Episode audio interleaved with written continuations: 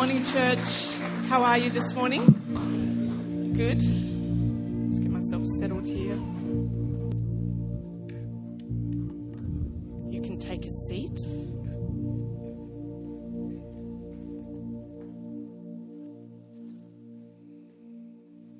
Who went to Hillsong over the last week?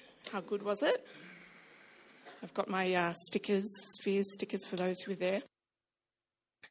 Do you like my glasses? These are our new glasses. These are multifocals, and it's um, the first time I've ever worn multifocals, which means I can see those people right in the back row. And I can also see my hand, but I am a little dizzy because I only got them yesterday. It apparently takes two weeks to get used to them. So if I fall off the platform, I'm not drunk in the spirit, I'm just getting used to my glasses, all right? Steve's promised he would catch me, so that's good. Doesn't matter where I fall off, he'll catch me. He's that kind of a husband. I brought these as a bit of a prop. I'll explain those to you later. So, we've been talking recently on a series called On Purpose. This is kind of part two of the series. So, we're really building on our mission statement. Can anyone tell me what our mission statement is? It's to uh, reach people raise disciples and release leaders. Okay, we'll keep building on that, Ben. so, in the last two weeks, Ben's been speaking on the topic of reaching people. Um, in the first week, he uh, did a great sermon, Shake It Off. I was a bit disappointed he didn't sing the uh, Swifty song. Got any Swifty fans here? Was a great message. Then last week, he spoke on extending our reach. By enlarging our hearts, engaging our gift, and expressing our story. So, I want to talk to you today about the second part of the mission statement, which is raising disciples. First of all, I want to ask you that question what does a disciple actually look like? What does a disciple of Jesus look like? Do they look like this? Is it a, a white bearded man of a certain age wearing a robe and a halo? Do you think so? Some people were shoving some people sitting next to them. Historically, it might be true. Uh, the original disciples were men with beards, no doubt. I don't think they wore halos, and they weren't white. Did you know that? they were Middle Eastern. He would have had lovely olive skin, as did Jesus, by the way. He wasn't actually white. So, does a disciple look like this? This is men and women at a Billy Graham crusade. Does a disciple look like this? That is uh, Carl Lentz, the lead pastor of Hillsong New York City, with his tats. I would say that he's a disciple and a great disciple maker. Now look to your left and your right, the people sitting next to you. Does a disciple look like that? Hopefully, the answer is yes. So, what is a disciple? I'm glad you asked that question. The Greek word for disciple is mathetes, and it literally means a follower or a learner. So, a disciple is someone who follows another. So, as disciples of Jesus, we closely follow Jesus. We learn from his ways, his teachings, his doctrine. And by the grace of God, we try to live like him. We adopt his lifestyle. So, I want to talk to you today about four words that start with the letter L. And I believe these are four qualities of a disciple and a disciple maker. And these words are losing. Who likes to lose? No one. Learning, leading, and loving. So that's the title of my message today. So you might know what the Great Commission says, but let's look at it. It's from Matthew 28 18 to 20. And these are Jesus' words to you and I. So he says, All authority in heaven and on earth has been given to me. He actually gives it to us now. Therefore, you go and make disciples of all nations, baptizing them in the name of the Father and of the Son and of the Holy Spirit, and teaching them to obey everything I've commanded you. And I love this last bit. And surely I'm with you always to the very end of the age. So, all of us are called to go and make disciples, aren't we? All of us. I love that thought that it's God working with us and through us, just as Ariel said and Anna said this morning. Don't you love that? God actually partners with us, He co missions us. It's His mission, and He works with us. So, when I talk to you today about the first quality I believe we have as disciples, and that is we're actually losers. As a disciple and a disciple maker, you are a loser. Isn't that good news? So, turn to the person next to you and say, You are a loser.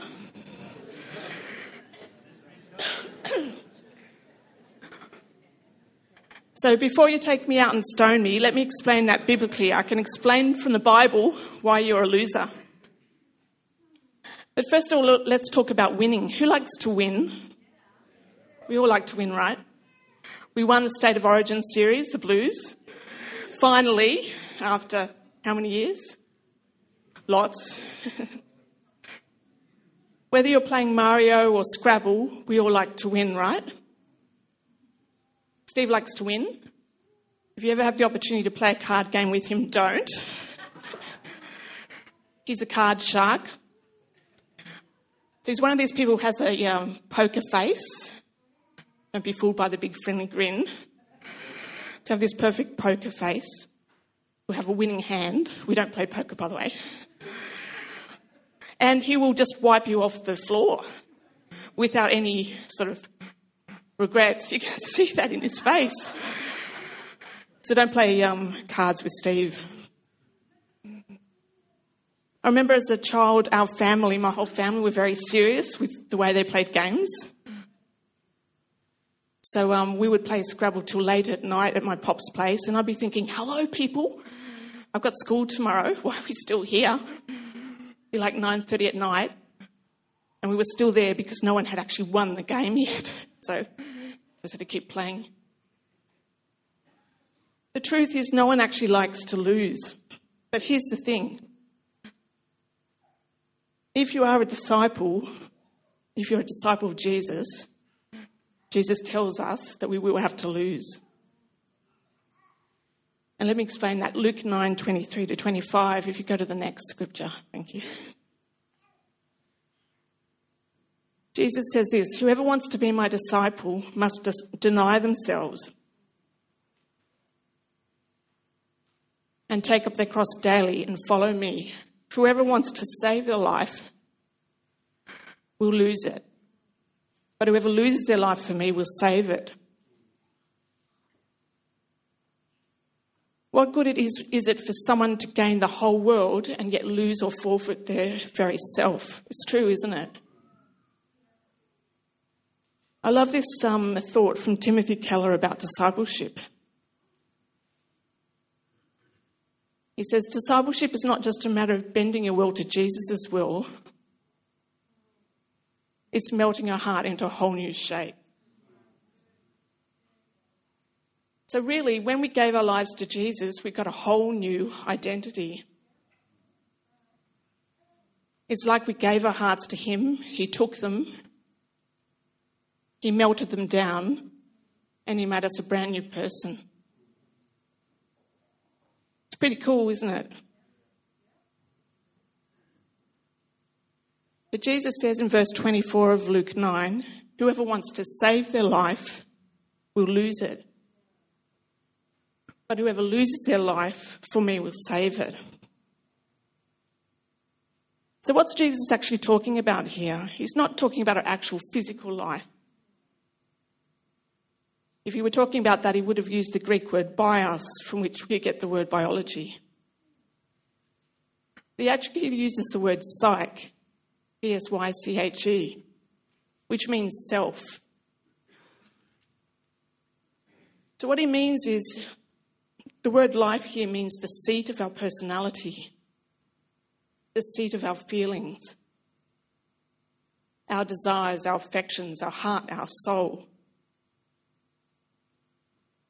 So Jesus is being pretty radical here, isn't he? He's saying if you want to save your real self, the real you, your real personality, your desires, that place from where your real affections come,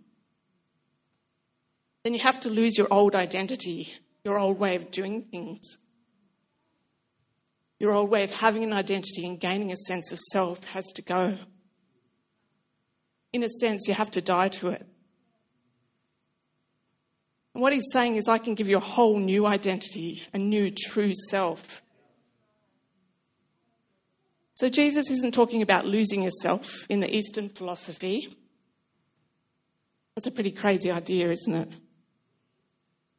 Apparently, in Buddhism, the deepest consciousness of enlightenment is losing all self, that you're an individual self. So it's as if the boundaries between you and reality disappear.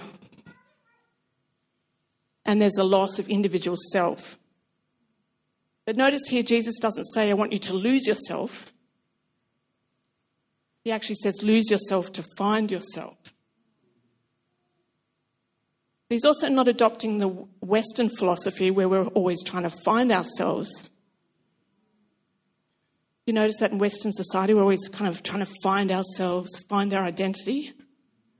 Causes lots of anxiety. Ironically, this is what Jesus is actually saying. He's saying you're never going to find out who you really are by trying to find out who you really are. He's actually saying you're going to have to lose yourself in serving me. So when we lose ourselves in Christ, we find out who we truly are. We find our true identities.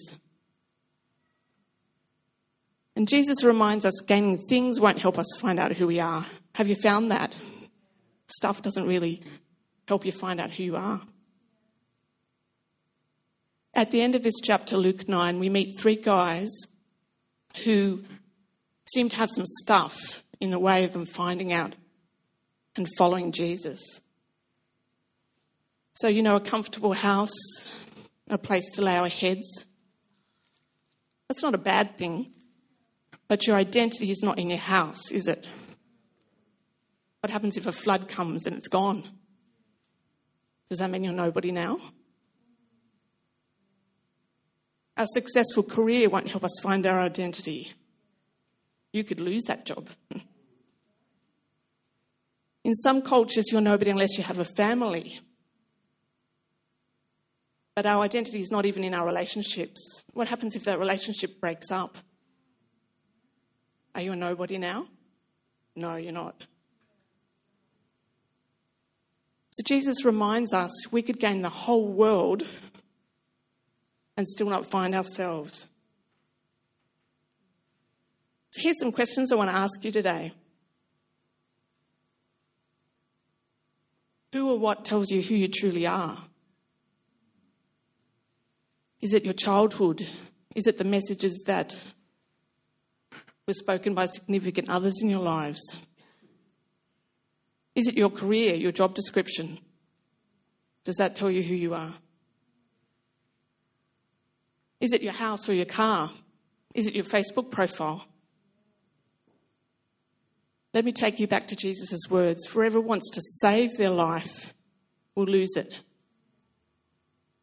But whoever loses their life for me will save it. So here's the best bit. The reality is, what we lost, we had to lose anyway because it was absolutely no good to us. Your old self, your broken identity, your corrupted identity, that identity that was shaped and distorted by the world was not the real you anyway. And what you gained was a brand new identity. You're a new creation in Christ. Not built on stuff, but built on Christ. Solid foundation. Built on what He's done for us. Galatians 3:27 actually says that we're clothed with Christ. I find that an amazing scripture. Because what it means is when God looks at you, he sees Jesus. Isn't that amazing? In spite of all the wrong we've done, God sees Jesus when he looks at you.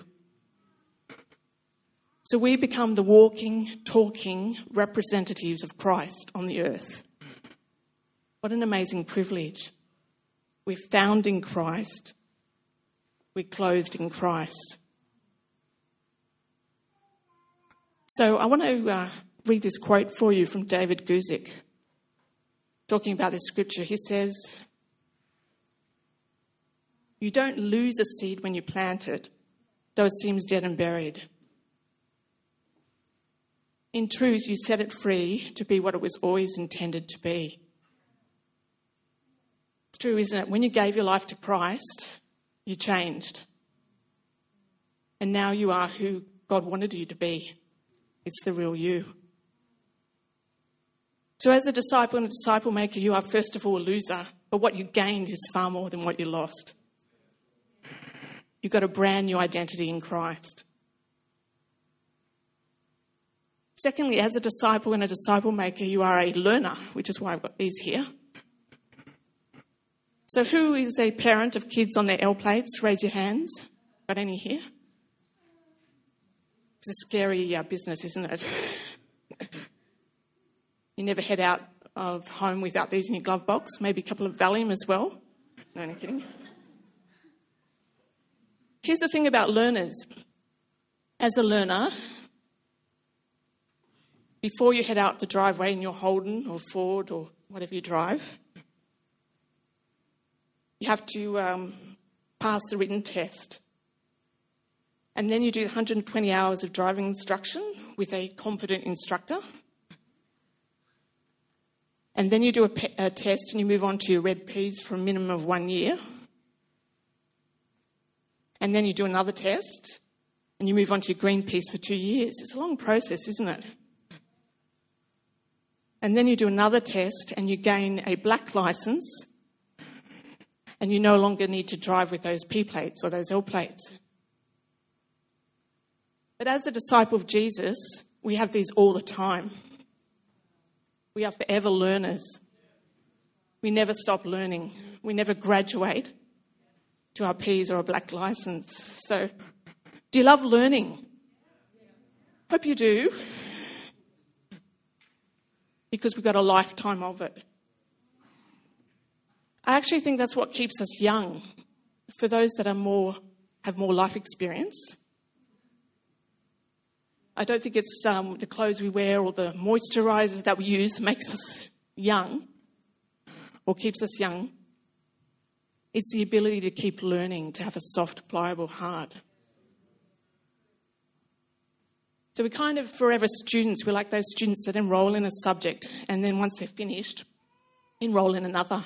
I think they're called professional students.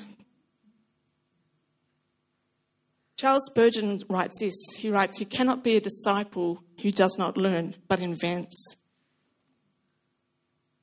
So we're not really making up this stuff, we're learning as Jesus teaches us. You know, at school we all had our favourite teacher. Who loved school and who, who would say I loved school? Few people, not very many. Who would say they didn't like school? Possibly more. There's a lot of hands up here. What's going on, people? I think the thing about school is often we thought, well, these things I'm never going to use in life. And um, I do still feel school's a little bit geared more towards um, girls than boys, but it's getting better. I personally love school because I love learning. And um, I remember my second class teacher, Miss Farrelly. She was amazing. She was beautiful. Um, she used to play guitar and piano. We always used to sing that song, Kumbaya. Who remembers that song? back in the 70s, Kumbaya, my Lord, Kumbaya. I don't know what that was about. But um, I love Miss Farrelly because she really loved teaching. She loved the kids, she loved the class, she loved me. I mean, why wouldn't you? But, and um, she was creative and passionate. And um, I remember she was the only teacher that let me just paint whatever I wanted to. Most teachers were pretty rigid and prescriptive about the way they led art lessons. But she was the only one that said, You can paint whatever you want, Felicity. And I remember thinking, Are you serious? This is awesome. But no matter how wonderful your teachers at school might have been, think about this we have access to Jesus, the greatest teacher of all. Who can teach you like Jesus can? No one. And we have the Holy Spirit living in us. He's our counselor, He's with us 24 7. So we have free access to Jesus. He's the all knowing, all seeing, all patient, and creative God. And unlike the teachers you had at school, who might have sent you to the headmaster, don't know why I looked at Steve then. I don't think he did. I think it's pretty good. Jesus never gives up on us. He never loses patience. He's never, ever, ever going to give up on you. He'll just keep teaching you. How good is that? I love the story of Nicodemus.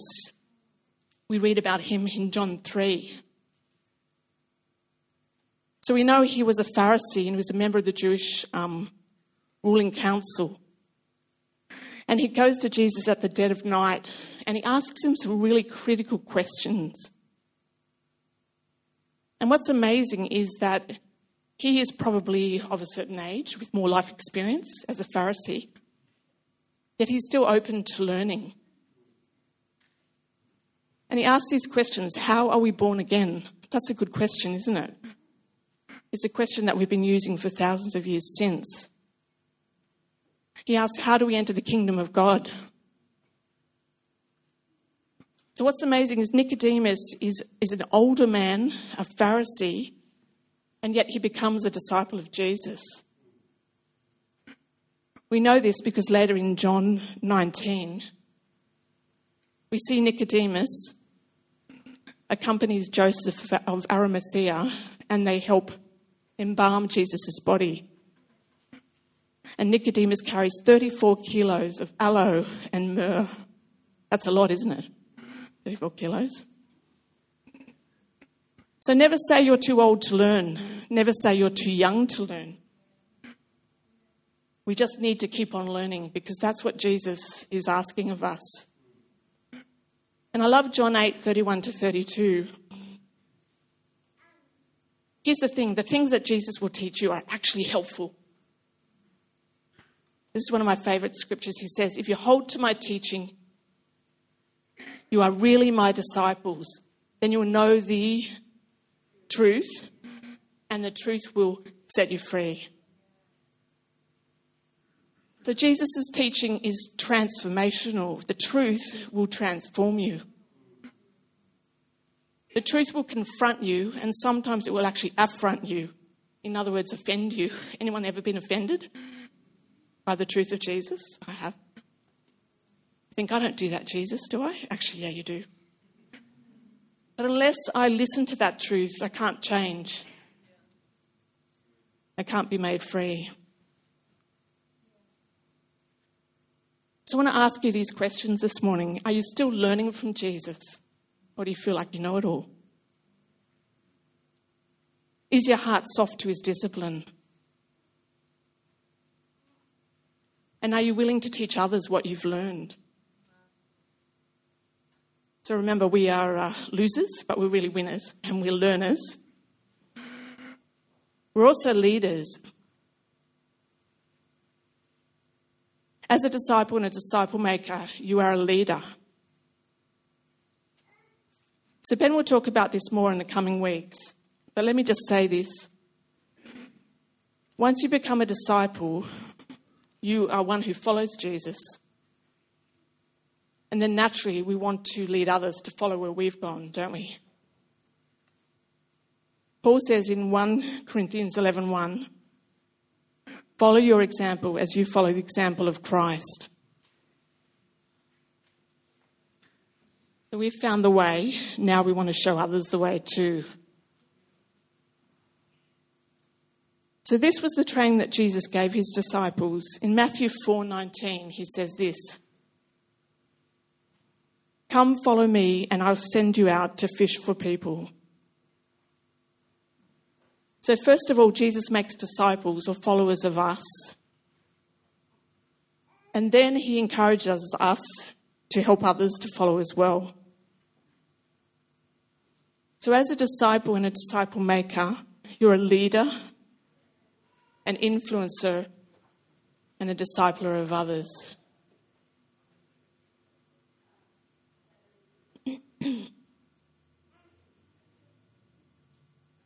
Might just pray quickly for Ian and Janet. It's a bit hard to preach when it's going on. Father God, we just thank you that you know what's going on in Ian's body. We thank you, Jesus, that you're Lord of all. Father, we just pray healing and wholeness on his body, whatever is going on. We pray against any crisis. Yeah, just pray peace for Janet and for those dealing with him right now. For medicos to get here quickly and your hand be upon him. Thank you, Jesus. Amen. Are we all good?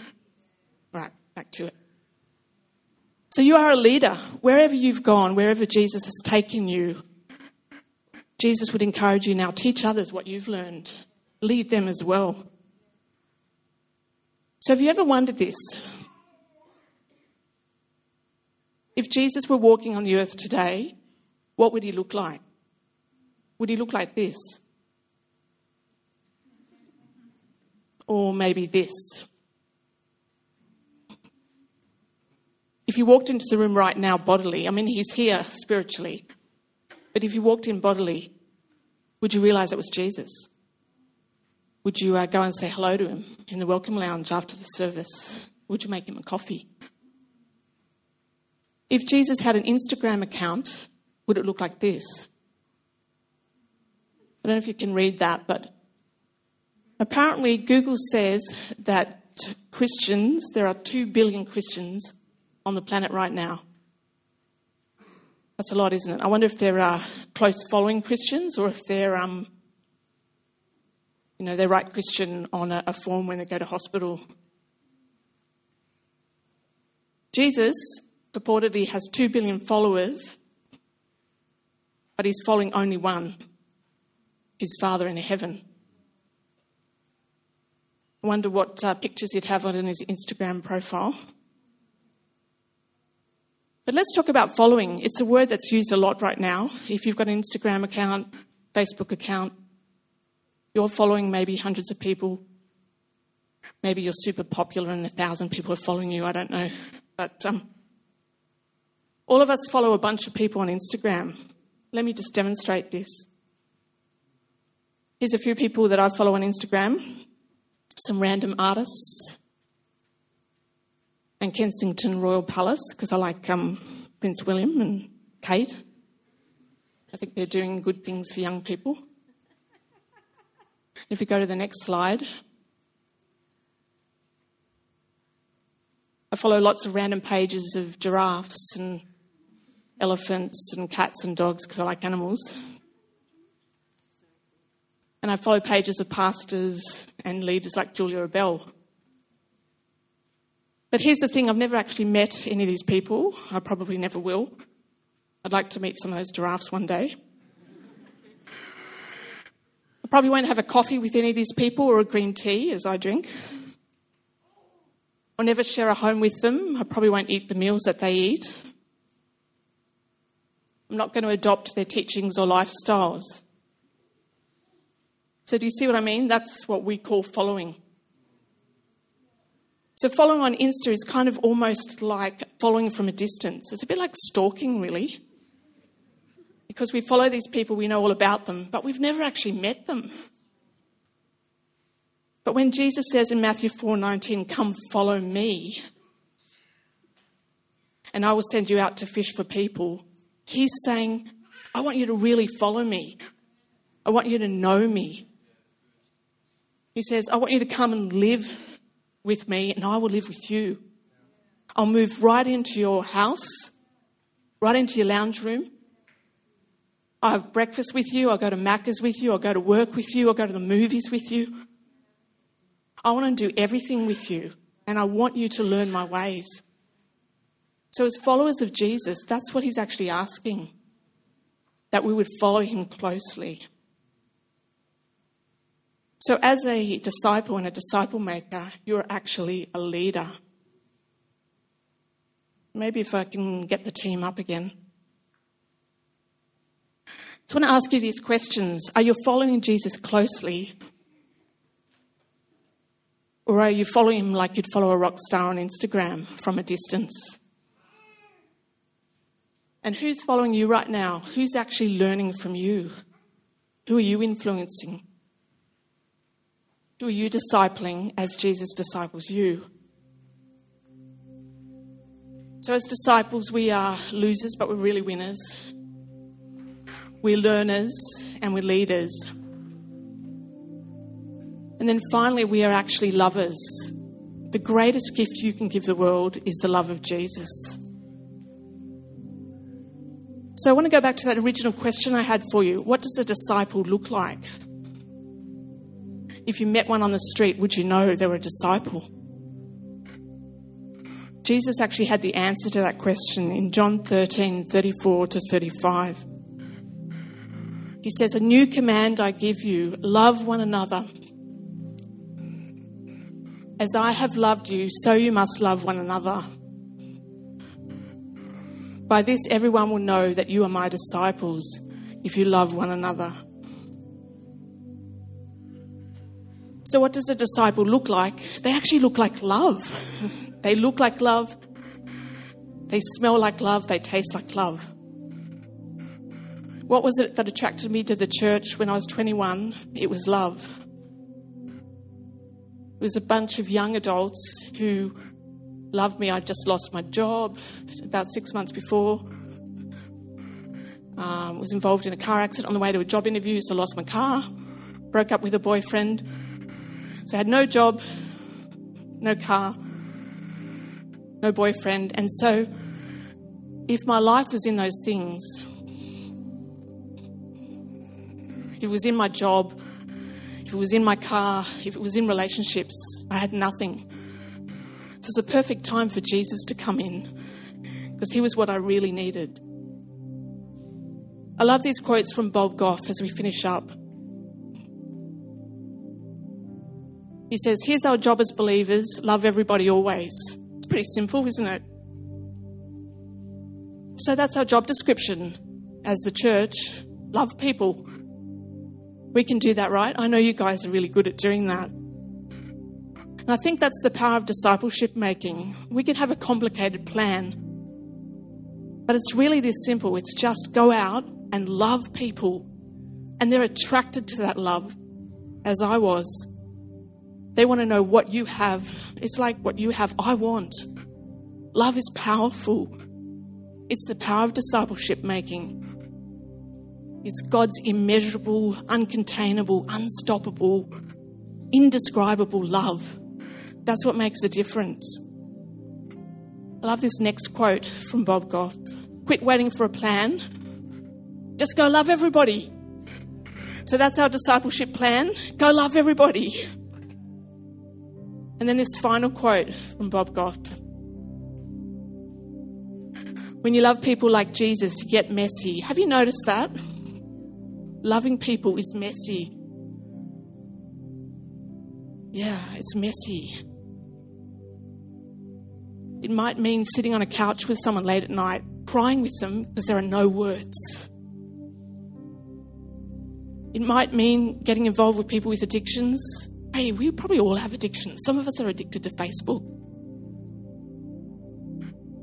It might mean getting your hands physically dirty, helping dig holes and planting trees with people, or helping clean their gutters, or physically helping people who are sick.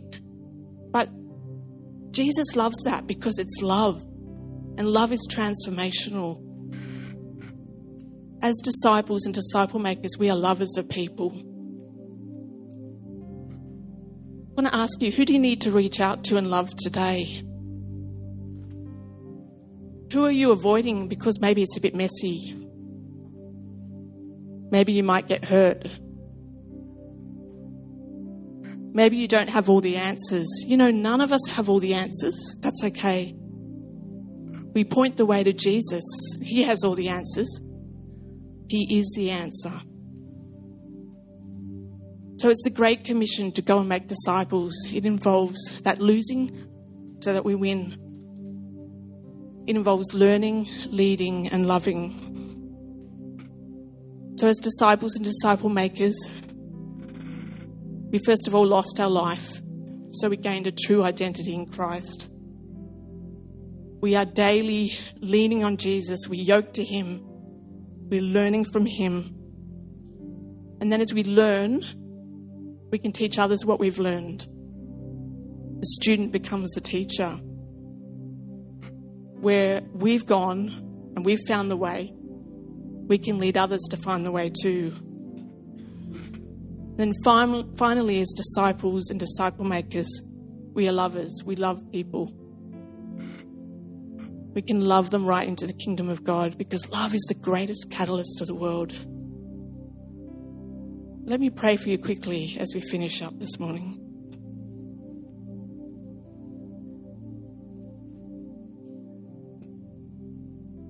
Thank you, Jesus, that you do call us to go and make disciples of all nations. And thank you, Lord, it's not a complicated plan, it's so simple. Thank you, it just involves following you, Jesus. You live in us, you've changed us from the inside out. May we follow you and may others follow us. And we thank you, God, that you've promised.